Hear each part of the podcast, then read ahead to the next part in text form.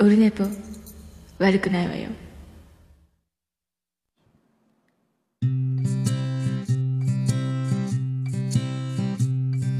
1時間目が終わった後寝ぼけ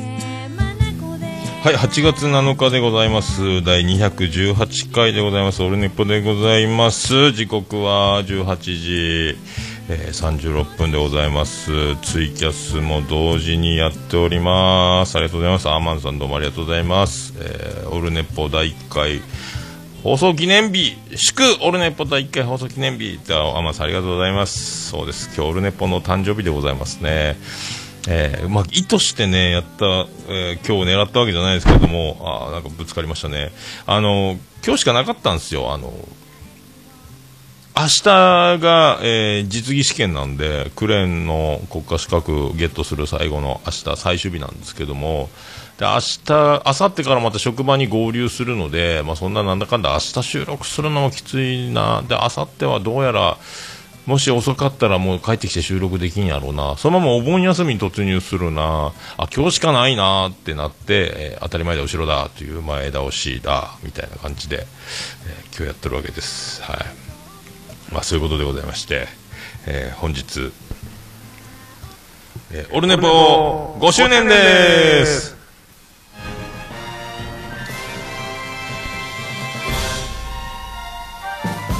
はい、どうも徳光和夫です、えー2013年8月7日に、えーね、5年前ですねケロログから第1回目が、えー配信されました、えーどうですか皆さんオールネポ第1回目興味ありますか？興味ありますかね、えー一応流してみますか？こんなんですよ。こんなんです。第1回目。えー、はじめまして、えーって言っちゃいました、えーって最初に、言葉の喋り出しの最初に、えーと言ってはいけませんと、よくラジオで聞いております。まあ、いきなりえーと言ってしまったのは、どうですか、この緊張感。ものすごい緊張しております。やっぱり、えーと、心が、シャイなんでございますね。ということでございまして、えー、と私桃屋のおっさんが、えー今回から第1回の放送でございますお送りしましますのは桃屋のいやー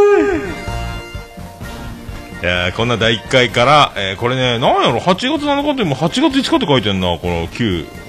オルネポのやつ。なんでだろう？何が間違ってんだろう？まあわかりませんけど、まあ、緊張して、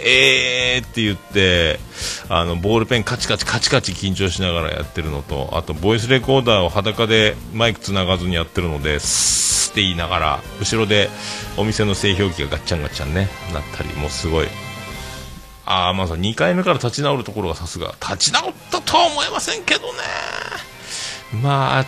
極限ビビってやってましたね。えーそれから5年経ちまして、もう200、レギュラー放送218回と、特別演含め、コーナー含め、もう300回以上やって、まあこんな感じです。えーそん、そんだけやってもこんなもんかいっていう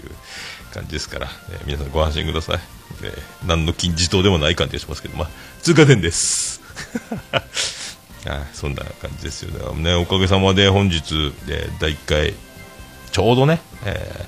5年後こんななってるとは思いませんでしたけども、あの、もう皆さんのおかげでございます。ありがとうございます。という、えーことで、えー嬉しいお言葉とさせていただきます。ありがとうございます。はい。そんなとこですか。はい。で、どうも松井裕樹ですということなんですけどね、えー石橋杏奈さん、福岡出身の女優さんと結婚発表と、プロ野球選手いいなと、家に帰れば女優さんですかというね、おめでとうございます。野球やっててよかったなと思うわけです。どうも松井裕樹ですということですね。えーコントロール抜群でございますっていうね、えーあなたのハートに、ねスライダー、スライダー、えー松井裕樹ですっていう、空振り三振いっぱい取りました。松井です。ってありがとうございます、えー今年もうね今年頑張ってくださいね、えー調子戻ってきましただいぶ。よく今野球最近見てないですけど平石監督代行が調子戻してますもん楽天ね、えーどうも茂木英五郎ですっていう感じです。英五郎ですって。はい、はい、それでは、えー LINE アットいただいております、ネクスト秘境ラジオシーズン4、ビスマルク大先生、えー世界芝目見聞録、えービスマルク大先生から LINE アットいただいております。えー読んでいきたいと思います。出てきませんか？出てきましたか？出てきましたか？さあ、桃屋のおっさん最高名誉顧問豊作チェアマンのアマンさんおよび。これ、あ最高。オルネポ最高名誉、オルネポ最高、本当はですね、えオルネポ最高終身名誉顧問豊作チェアマンのアマンさんですね。えーおよびリスナーの皆さんこんにちは。今年の猛暑は収まりきらないですね。おっさんは心霊体験や他人から聞いた怪談話ありますか？よければ背筋が凍るような話があれば教えてください。なければ滑らない話をしてください。さあ、お答えください。ということでございます。さあ、お答えくださいは書いてません。僕が勝手に言っただけです。ありがとうございます。背筋が凍る話があるか、滑らない話か、えーどっちも難しいですね。滑らない話。背筋が凍らん話、まあないですね。怪談話、心霊体験か。まあ中学校の時ね、よく毎日金縛りに会ってて、あの多分ねあの脳は起きてる体は寝てるみたいなことだと思うんですけどね。あの団地住んでたんですけど冊子冊子窓窓の冊子がですね冊子なのにガタガタ揺れるっていう日頃ありえない。台風でもありえない。ガタガタガタガタガタガタガタってなってで、天井、目開けて天井は見えてるんですけど、天井、体動かなくなって、声も出なくなって、で、頭蓋骨のでっかいのがぼわーっとチカチカチカチカチカチカってどんどんでっかくなって、プロジェクションマッピングじゃないですけど、頭蓋骨ドーンって天井に現れて、なんじゃこりゃって思ったことありますけど、で、誰やったかな？なんかラジオで、金縛りにあったりしたら、えっと、アホみたいな歌を歌ってこいつアホやなってあのお化けからあの相手にされないようにする作戦がいいよっていうのを前その時当時中学校の頃、えー思って知識があったので僕もゾウさんゾウさんっていうお鼻が長いのでそうよお母さんもとかカーラスなぜ泣くの？カラスの勝手でしょ？みたいな心の中で歌いながら。って言って金縛りが解けるっていう日々を過ごしててなんなんやろなあれと思いながら。でだんだん金縛りに来るっていうのが分かってきて大人になったら金縛りに来るやばいと思ったらガバッと起き上がって回避っていうのをいつもやってたんですけど。でなんかそういう体質なのか無音で寝るとなりやすいってことが分かったのでラジオをスリープにして聞きながら寝るとか音楽かけながら寝るとか無音で寝ないようにしたらもう大丈夫になりましたけどね、えーだそれが解明されるまでそれも大人になってから解明されたのであの学生の頃若い頃は毎日のように、毎まあ、毎日ではないかでもちょいちょい金縛りがあっててだんだん腹立ってくるわけですよ。こっちは早く寝たいのに何しやがんだこの野郎っていう最終的には罵倒するっていう形になってましたね。金縛りになったら。てめえこの野郎俺は寝て明日朝へこっちは大変なのに金縛りとか来てんじゃないこの野郎あっちげー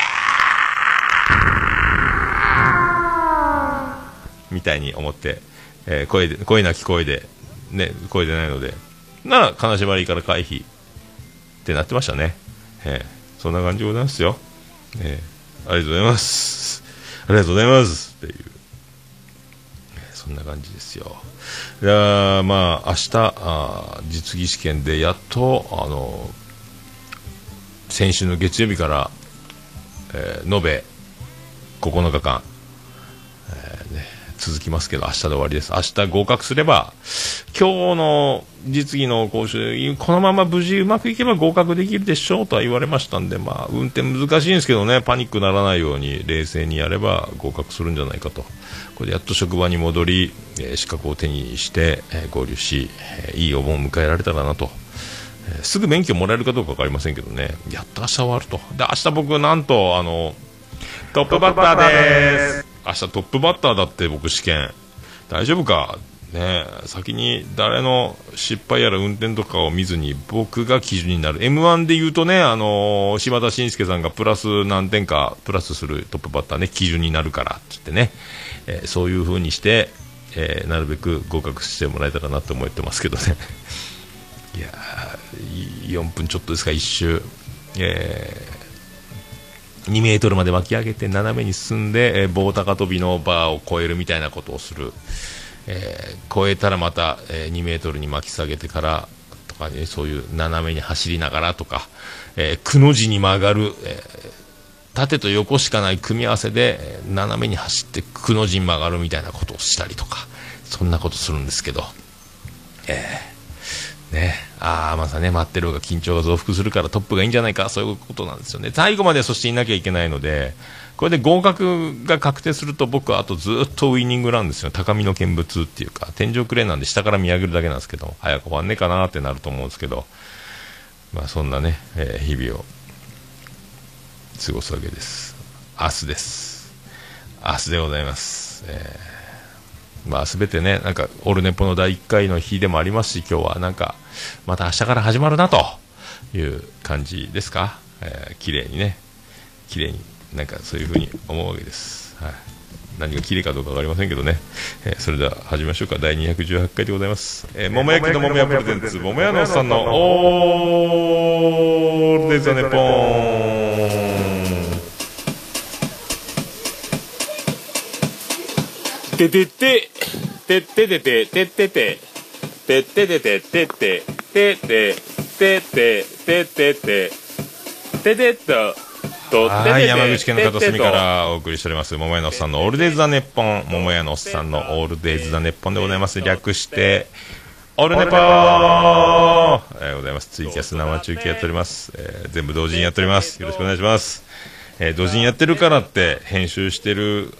のと同じクオリティかというと、えーただとっちらかってるだけだと思いますけども、はい。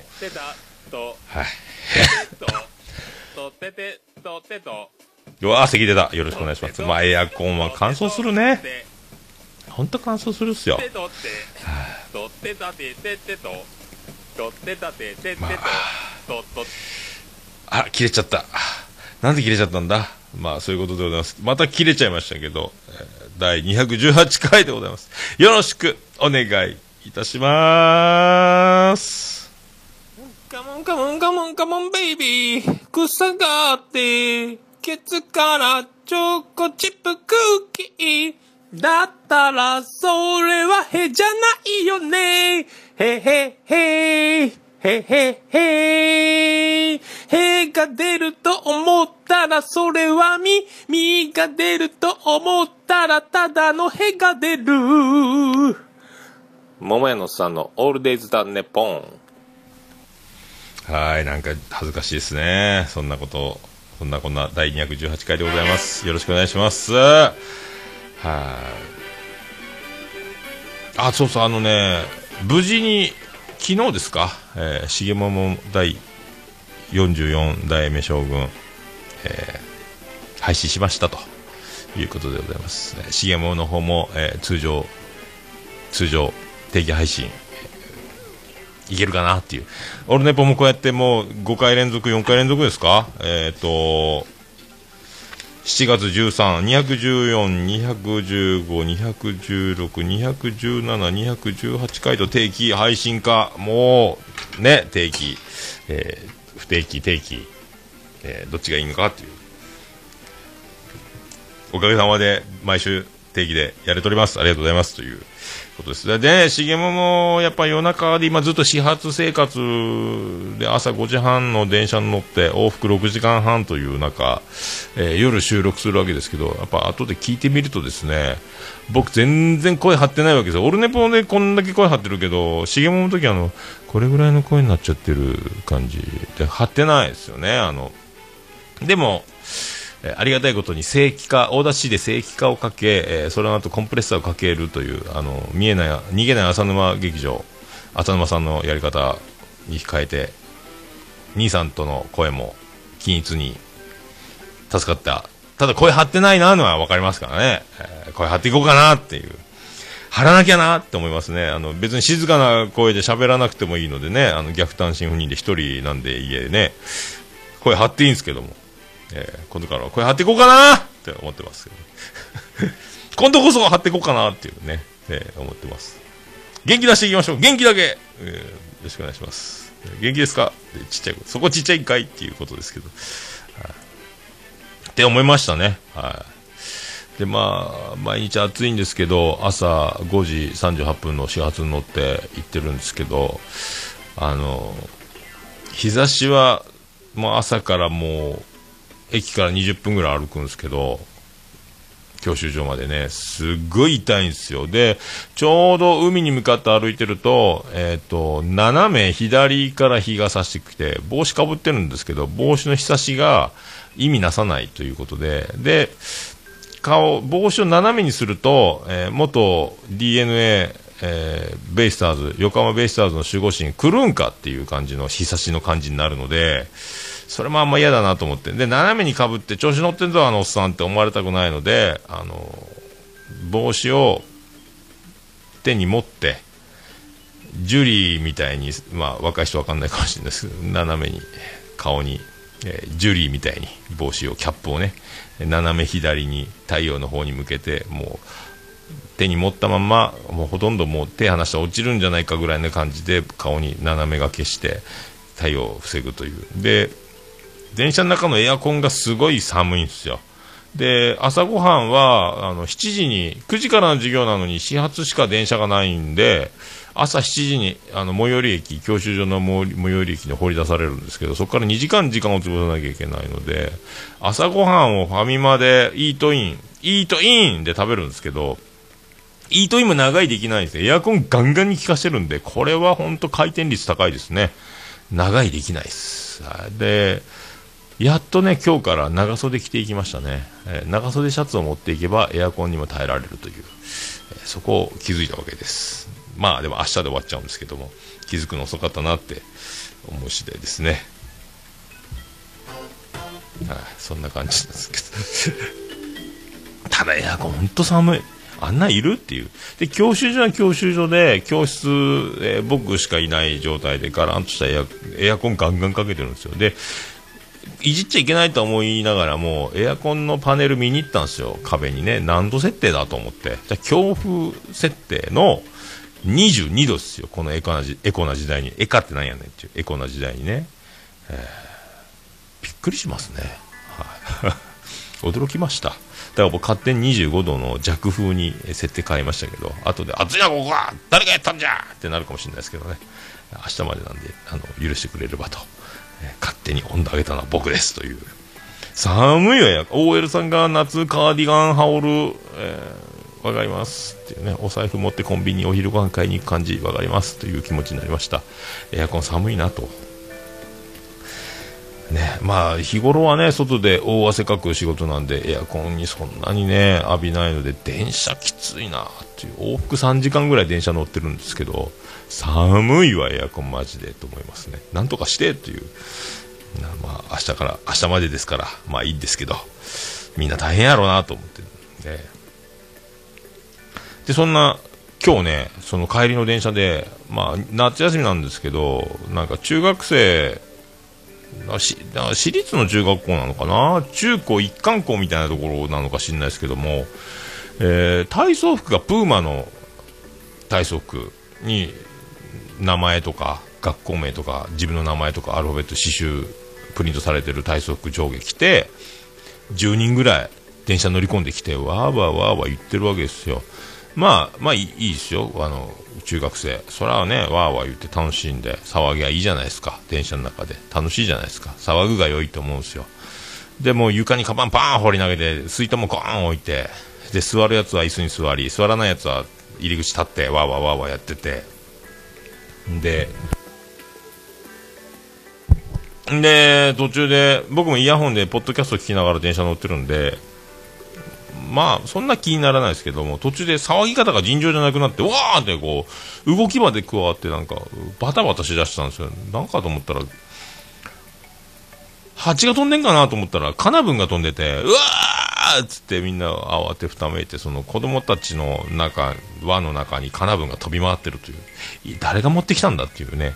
たまたま入り込んだのかなんか駅無人駅で田舎なんであの電車乗り込む間に誰かのカバンかなんかに止まっててでエアコンの寒さで急に飛び立ったのか分かんないですけど大騒ぎしててね、えー。でそれを水筒を蹴ったのか一般のサラリーマンのおじさんの前に水筒が転がり足元の水筒が転がったピタッと止まりなぜかそこに金分が着地するというね。で金分触れないどうしようってなってでまた飛び立って大騒ぎしておじさんはもう何も言わず黙ってもう石像のように座って事なきを得るというか触らぬ神に、えーたたりなしじゃないですけども。じっとしてで中学生たちの一人のこの体操服の、えー下の方に止まり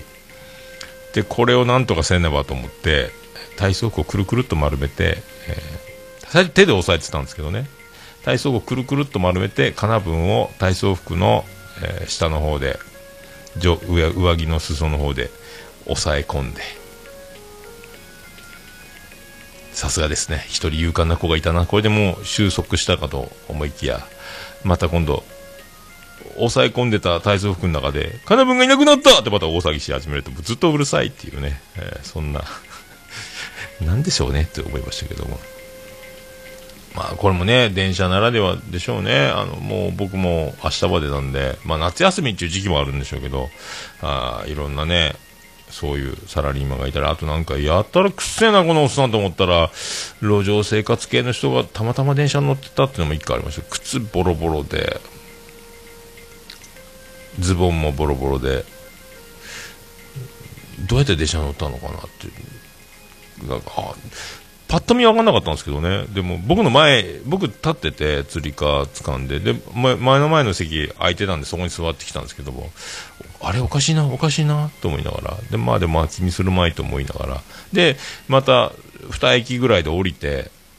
通り過ぎた時に、ああ、やっぱその匂いか。で、でホームを、無人駅のホームを歩いてるのガラスの向こうから、車内から見てたら、あもう、靴ももうビリビリで、ああ、なるほど、と思ったんですけども、あ、乗るんだねって思って。もしかしたらね、年齢的に何か無料なのかもしれないですけどもね、わかんないですけども、えーまあびっくりしたな。びっくりしたなと思いましたけどね。いろんな人乗るんだな、電車という。あとこの前もね、まあ、山口県の田舎でも入れ墨、入れ墨だらけの人、タトゥーね、えー茶髪のおいちゃんもいましたし、いろいろいるなと思いますね。ねまあそんなね、感じも明日までです。はい明日までですよ。まあ、それはそれでね、あの、電車でうろうろも、うろうろというか、電車通いも、まあ日頃もやんないんでね、日頃自転車でね、えー通うんで、まあ楽しかったなって、えー思うわけでございます。はい。思うわけでございます。さあ、そんな歌いきましょうか。そんな歌です。えー、いきましょう。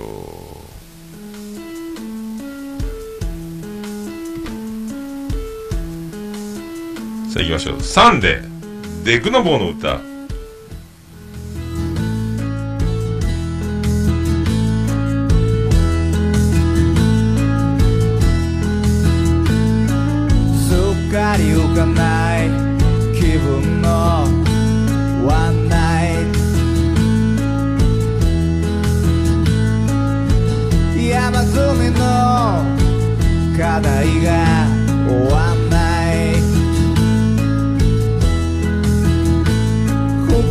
袋にでも詰めて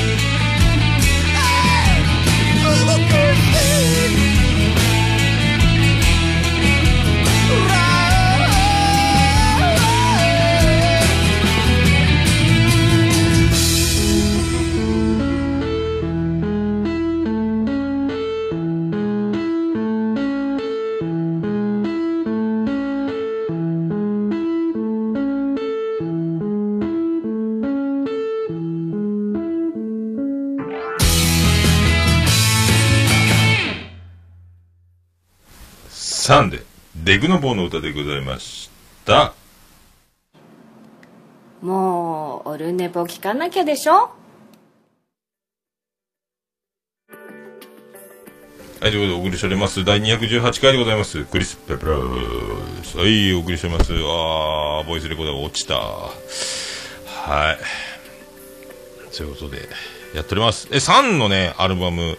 これ、無料でダウンロードできますので、サンのホームページ貼っておきますので、サンのホームページで、えアルバムが4枚ほどですか、全部あの、無料でダウンロードできて聴けちゃうので、えーよろしかったら皆さんね、もう持ってると思いますけども、えこれアルバム「生きる」の中から、えデクノボーの歌でございました、はい、あのさんのねボーカル Q さん。バンバン使っていいよって前から言われててちょいちょい使ってますということでお世話になってますということでございます。ありがとうございます、はい、でね、先週、この前の日曜日、まあ、やっとね、あの、試験が、国家試験の学科試験、終わったので、ちょいちょいいろいろ始めたんですけど、自由が効いてきたのでね。で、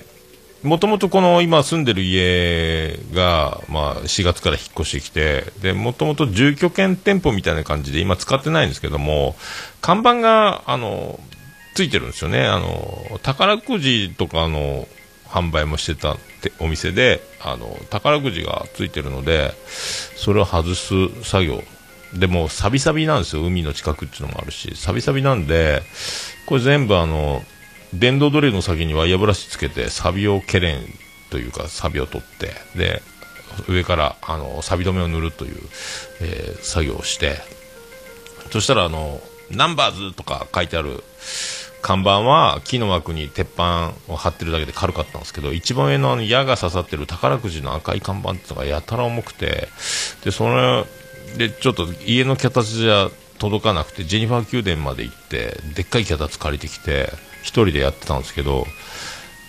片手でいけるぐらいの感覚で脚立上がってやったら、重いってなって、で、それをもう両手で抱えて、頭の上に一回着地させて、で、脚立を一段降りて、脚立に、あの、もう片方は脚立に乗っかり、もう片方は僕の頭の上に看板が乗っているというのをご想像いただければ、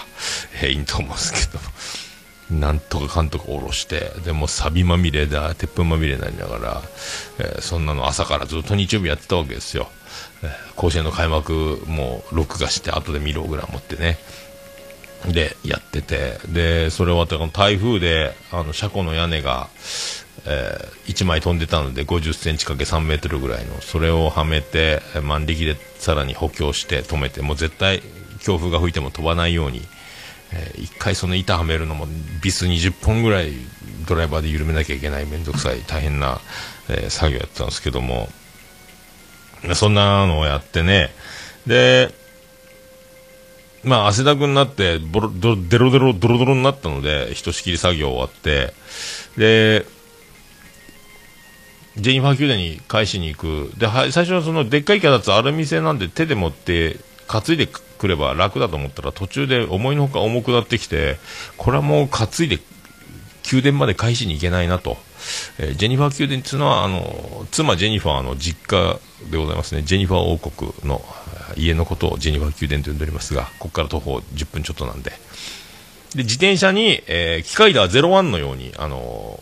自転車の上に、えーペタッと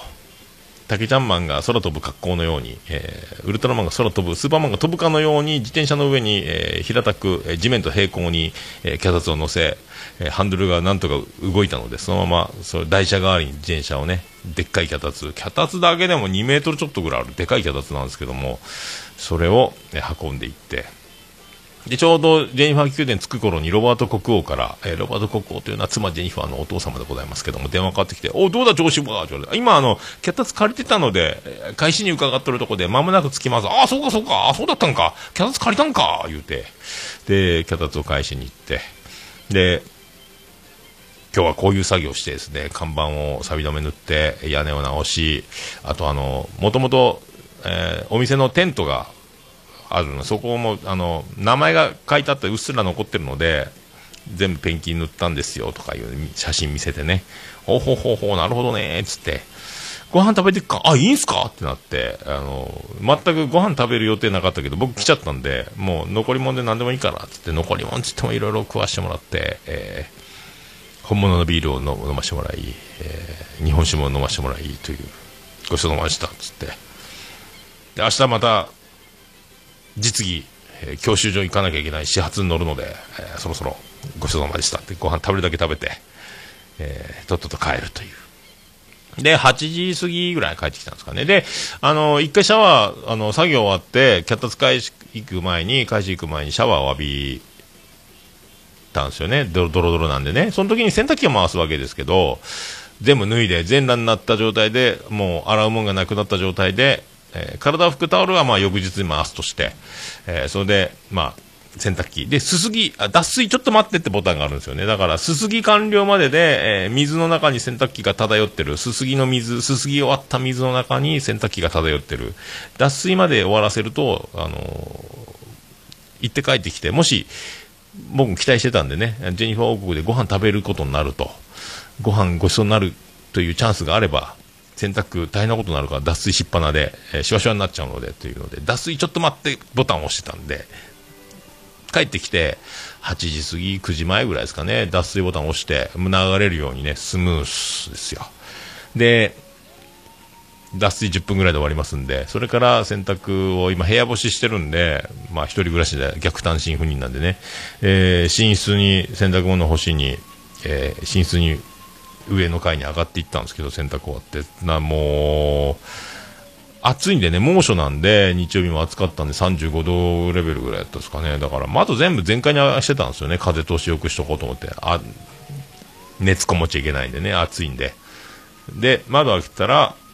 で、星に、その部屋、寝室に入ったら、もうエアコンつけっぱなやったという、えーショッキングな、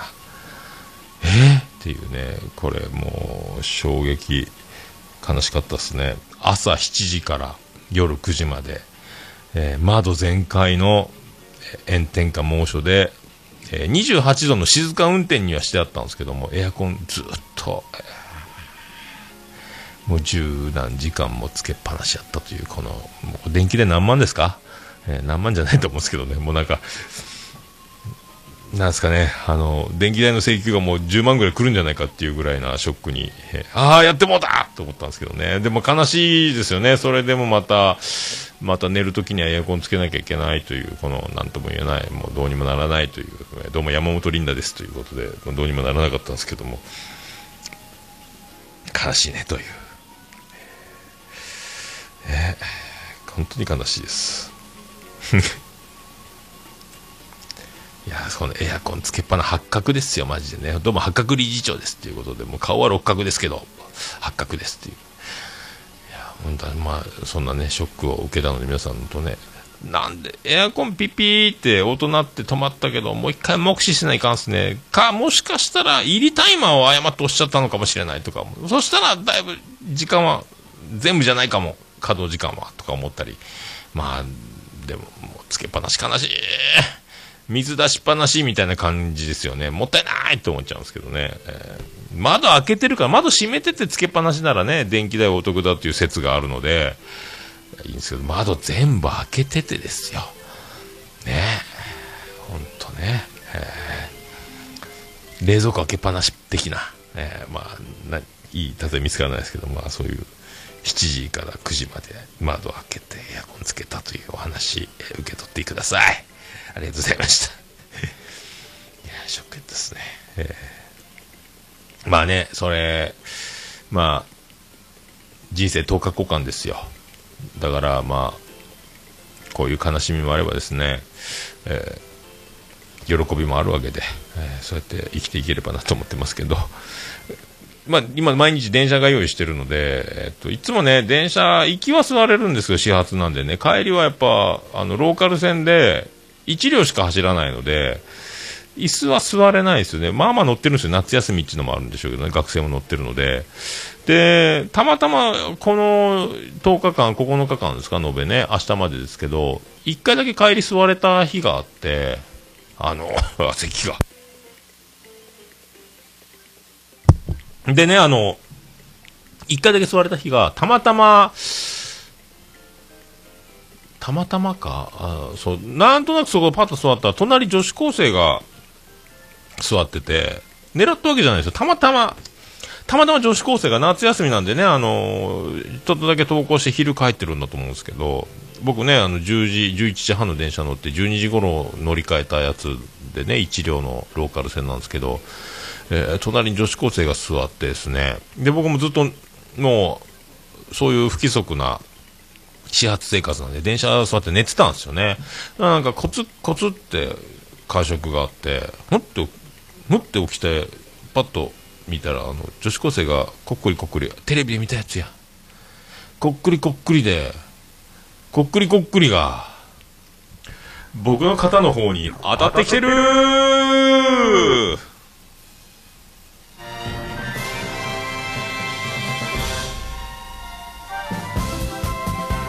どうも徳光和夫です。ということでね。神様ありがとう。いやー。ただあのドキドキはドキドキなんですねあれね。あのわざとじゃないからですね女子高生もね。あのでも気づかないでこっくりこっくりずっと僕の肩にこう腕腕左側ですか。コッツンコッツン当たってるというでもねこれ不思議。もうめっちゃ嬉しいけど割と電車も人乗ってるしリアクションできない。でどんな子なのかというのがあの隣なので見れないっていうね、全然そのどんな子なのかが見れないのも悲しいからもうものすごいもう橋本環奈みたいな子が、えー寝て、えー僕にコッツンコッツンしてるというふうにも思い込むしかないという、感じで、えー神様ありがとう、えーと思ったんですよね。まあそういうこともあるんですね。ありがたい話でございますよ。い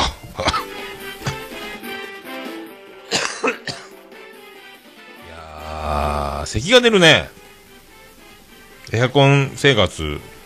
の煽りですかね。まあそんな、生まれて初めてだな、でも女子高生こっくりこっくり。電車座ってる、乗ってると、そういうこともあるんですね。えーね、この人痴漢ですとかって冤罪になる人もいるぐらいですから、いろんなことが電車では起こるんだなと、えー思う次第でございますよ。はい。へっつってもね、えー皆さんそんな、えー経験ありますでしょうか？これは本当ね、もう歴史的瞬間でしたね。ただ僕はやっぱアラフィフフィーフィー46歳、お姉さんっていう声もかけられなければ、えー見れないっていうね。えー、だから時間よ止まれみたいな、えーありがとうございます。どうも矢沢永吉です。ということで、はいありがとうございます。あんまりみんなそういうの喜ばないですかね？あ僕だけですかね？あの、ま、まあ、あその、あれ、ありがとうございます。それではこのコーナー行きましょオルデう。ハッシュタグオルネポ。ハッシュタグオルデポあ、ハッシュタグオルネポ。はい、どうも、クリス・ペプラーです。ハッシュタグオルネポ、このコーナーは、えーハッシュタグ、ツイッターハッシュタグでオルネポをつぶやいていただきました。ありがたいつぶやきを紹介するコーナーでございます。ハッシュタグオルネポ、新しい方から順番に見ていきましょうか。ハッシュタグオルネポ、行きましょうか。新しいところから順番に行きましょう。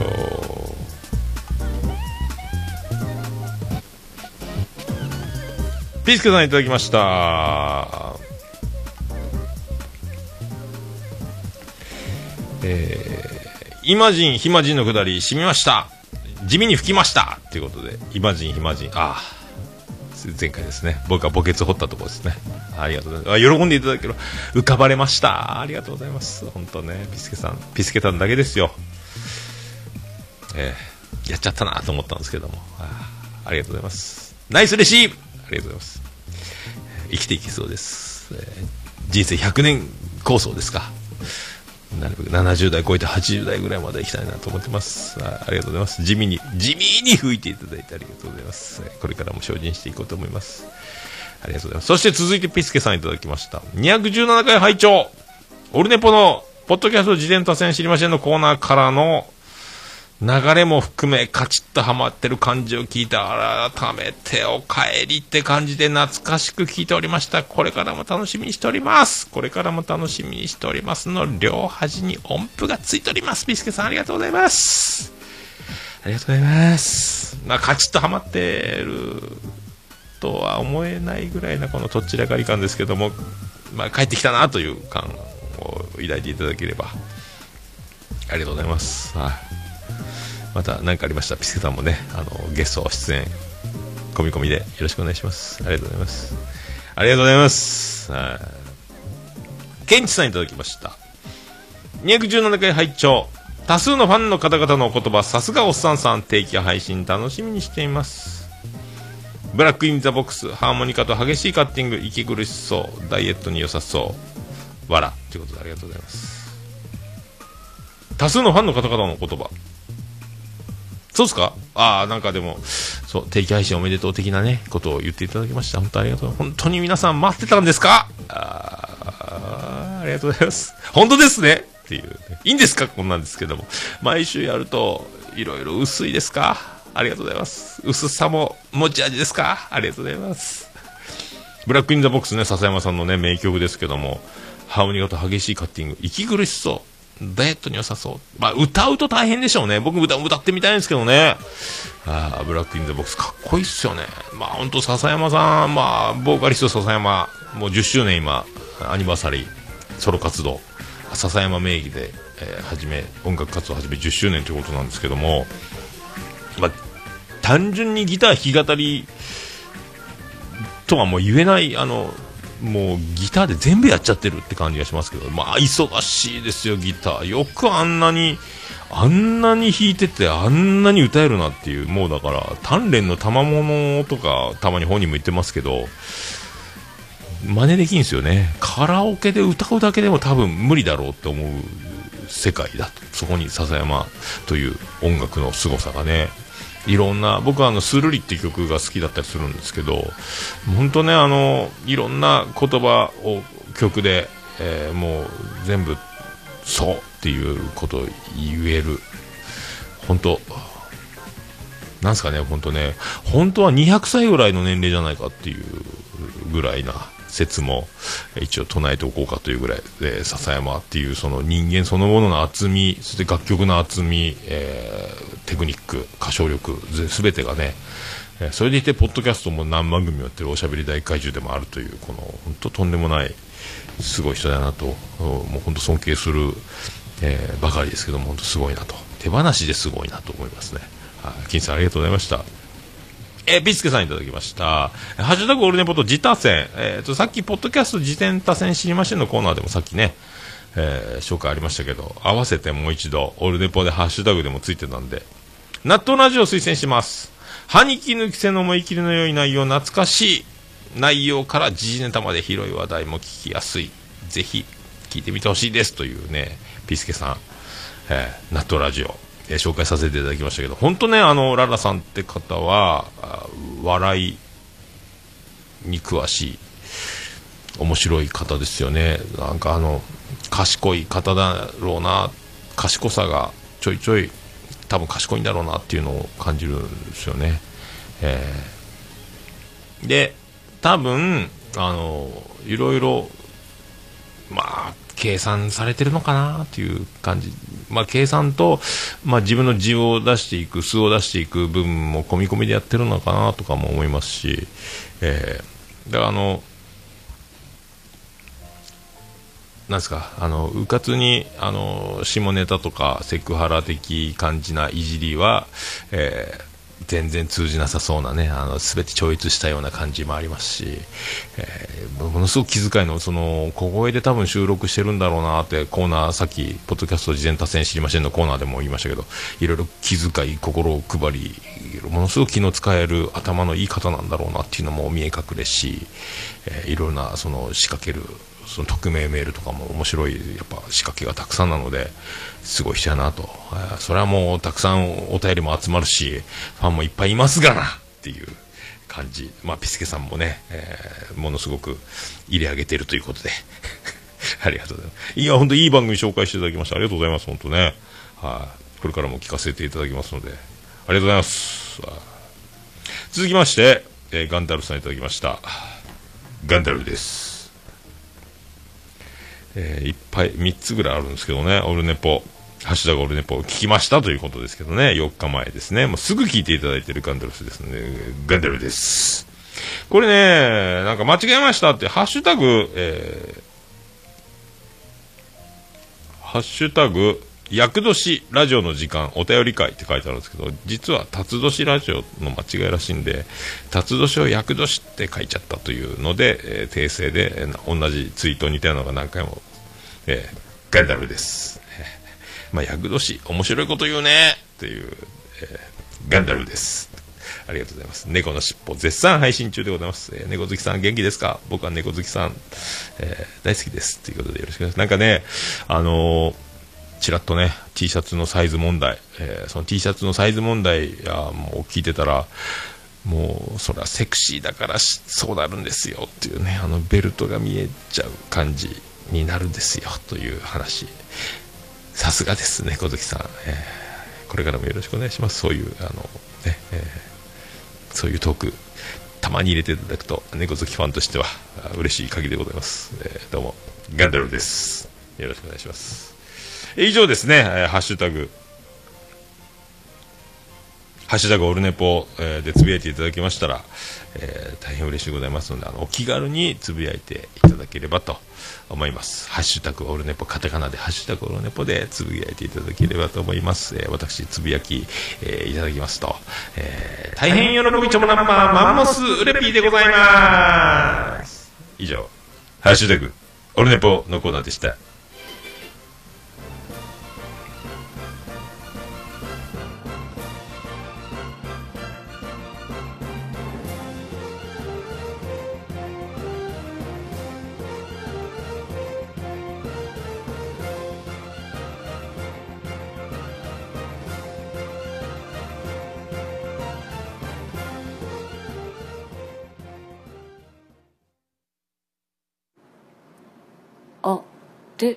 ねぽいやもう何ですか？いやもう何ですか？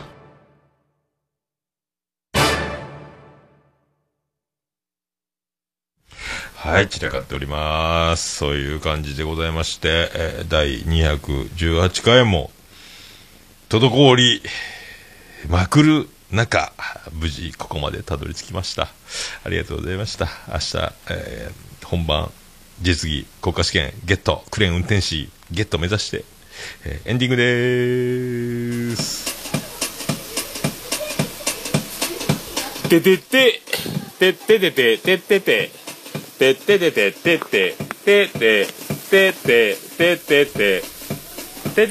はい、山口県の片隅、宇部市の中心からお送りしております、えー、桃屋のさんのオールデザネッポン、えー略して、オールネポー。えー、オーマイブレンディスペシャルということで、8時間88分98秒でお送りしました。ありがとうございました。いや、オーマイブレンディなんですけど、まあ今コンビニで毎日朝ごはんね、もうすごい出費なんですけど、5、600円かけておにぎり弁当とお茶を600ミリ、ファミマブランドのお茶、濁った緑茶と、えーたまにコーヒー買うんですけど、だいたいブラック買うんですけど、ブレンディの、まあ、ブラックを買ったつもりだったんですけどね。で、タリーズのブラックの横に置いてあったし、まあブラックだと思うじゃないですか。もう飲んだら腐ってる腐ってるって思ったんですよ。うんまあ、レモン入りブラックコーヒーだったというブレンディのね、オーマイブレンディどうも原田智代ですということで、えー、ね、えー時をかける少女、えー腐ってる、腐ってない時代に戻りたいと思ったんですけど、レモンが入ってただけなんですけど、びっくりし、分かってたら、分かってたら分かると思うんですけど、分かってないからブラックコーヒーだと思ってレモン入りを飲んでごらんなさいというイマジンでございますけどもね、びっくり、わ、腐った。ブレンディ腐ってるよ、これって一瞬。本当なんかもう本当老眼というかですね、ラベルをよく見ないで、色だけでパッパッパッと買ってね、おにぎり食べ、緑茶の濁ったファミマのやつ飲んで、おにぎり弁当食べ終わり、で、まあ寒いです。エアコンガンガン効いてますけど、出発前に一口ね、あの、ブラックコーヒー飲んで、さあ、実技の教習所に向かうぞっていう時に、飲むブラックコーヒーなんですけど、腐ってるっていう。でも本当、飲めばね、飲み終わった頃には、まあこれもありかなって、まあ次買うかどうかは別として、あ、それはそれで美味しいなと思ったね、えー次第なんですけども、えーレモンが入ってるブラックコーヒーですよ。びっくりしますね、本当ね。なんか、カレーライスに練乳かけたみたいな感覚なんですけど、僕からしたら。まあ、食べたことないんですけどね。そういう想像に値すると。まあ、お茶の味がカブトムシが味がするということ僕よく言いますけど、カブトムシ食ったことあるんかいとかね。えー樹液の味がするとかいう人もいますけどね。樹液飲んだことあるんかいとか思いますけども、そんな、こんなね。そんなこんなでございます。はいそんなこんなそんな曲、えーオールネポエンディングテーマでございます。はい。まあ、来週。まあ、お盆明けになるかもしれないですけどね、あの、219回、えー、放送来週できたらなと思っております。またね、自転車戦知りましのコーナー含めやっていけたらなと思います。それでは、オルネポエンディングテーマ、バーディーで、星の下、星の上。今日の始まり。驚いたサプライズ、身を引くもにも。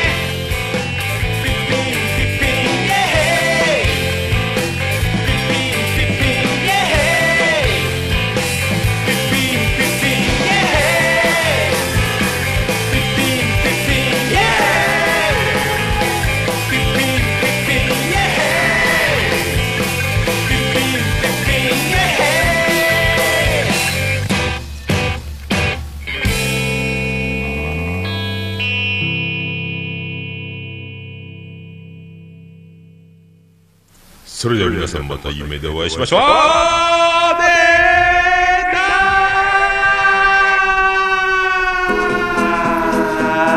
福岡市東区若宮と交差点付近から全世界中へお届け。桃屋のおっさんのオールディーズ・ザ・ネポー